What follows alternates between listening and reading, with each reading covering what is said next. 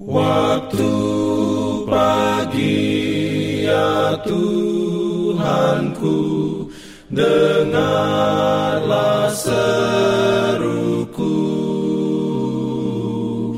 Melayang doa yang sungguh Memandang padamu. Selamat pagi pendengar Radio Advent Suara Pengharapan Mari mendengarkan suara Tuhan melalui tulisan pena inspirasi Yesus, nama di atas segala nama. Renungan harian 3 Februari 2024 dengan judul Pokok Anggur Surgawi. Ayat inti diambil dari Yohanes 15 ayat 2. Firman Tuhan berbunyi, Setiap ranting padaku yang tidak berbuah dipotongnya dan setiap ranting yang berbuah dibersihkannya, supaya ia lebih banyak berbuah.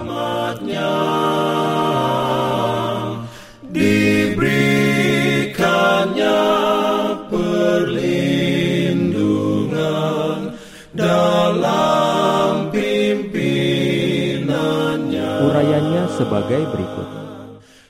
Para pengikut Kristus dituntut untuk keluar dari dunia dan berbeda dan tidak menyentuh yang najis dan mereka yang memiliki janji untuk menjadi putra dan putri yang maha tinggi anggota dari keluarga kerajaan. Tetapi jika syarat-syarat itu tidak dipenuhi oleh pihak mereka, mereka tidak akan tidak dapat menyadari penggenapan janji itu.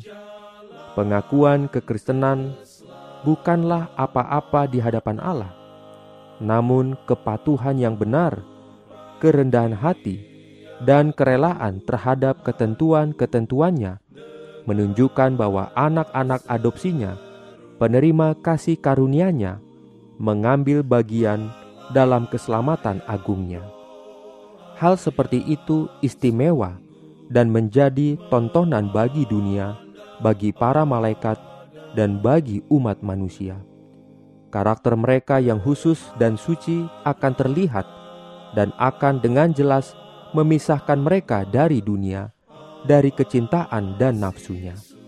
Saya melihat bahwa hanya sedikit di antara kita yang memenuhi gambaran ini. Kasih mereka kepada Tuhan ada dalam perkataan, bukan dalam perbuatan dan kebenaran. Tindakan mereka pekerjaan mereka bersaksi bahwa mereka bukanlah anak-anak terang, melainkan anak-anak kegelapan. Pekerjaan mereka tidak dilakukan di dalam Tuhan, tetapi dalam keegoisan, dalam ketidakbenaran. Hati mereka asing bagi anugerah pembaruannya. Mereka belum mengalami kuasa transformasi yang memimpin mereka untuk berjalan sama seperti Kristus berjalan mereka yang merupakan ranting-ranting yang hidup dari pokok anggur surgawi akan mengambil bagian dari getah dan nutrisi dari pokok anggur itu. Mereka tidak akan layu atau tidak berbuah, melainkan akan menunjukkan kehidupan dan kekuatan, dan akan berkembang serta menghasilkan buah untuk kemuliaan Tuhan. Mereka akan berhati-hati, menjauh dari semua kejahatan dan menyempurnakan kekudusan dalam takut akan Tuhan. Seperti Israel kuno, gereja menghina Allahnya dengan menyimpang dari terang, melalaikan tugasnya, dan menyalahgunakan hak istimewanya yang tinggi dan mulia sebagai umat istimewa dan suci dalam tabiatnya. Para jemaatnya melanggar perjanjian mereka untuk hidup bagi Allah dan hanya bagi Dia saja mereka telah bergabung dengan golongan yang cinta diri dan cinta dunia.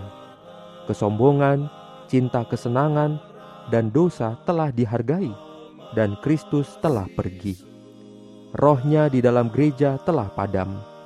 Setan bekerja berdampingan dengan orang-orang yang mengaku Kristen, namun mereka begitu miskin akan pemahaman rohani, sehingga mereka tidak dapat mendeteksi keberadaan dan pengaruhnya, dari buahnya lah kamu akan mengenal mereka. renungkan lebih dalam bagi Anda. Bagaimanakah saya dapat menghindari kemunafikan dalam kehidupan Kristen yang hanya sekedar nama saja? Diberikannya perlindungan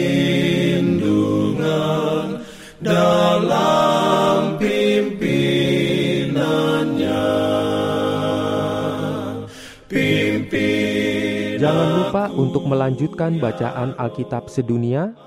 Percayalah kepada nabi-nabinya yang untuk hari ini melanjutkan dari buku Yeremia pasal 6. Selamat sabat dan selamat berbakti. Tuhan memberkati kita semua.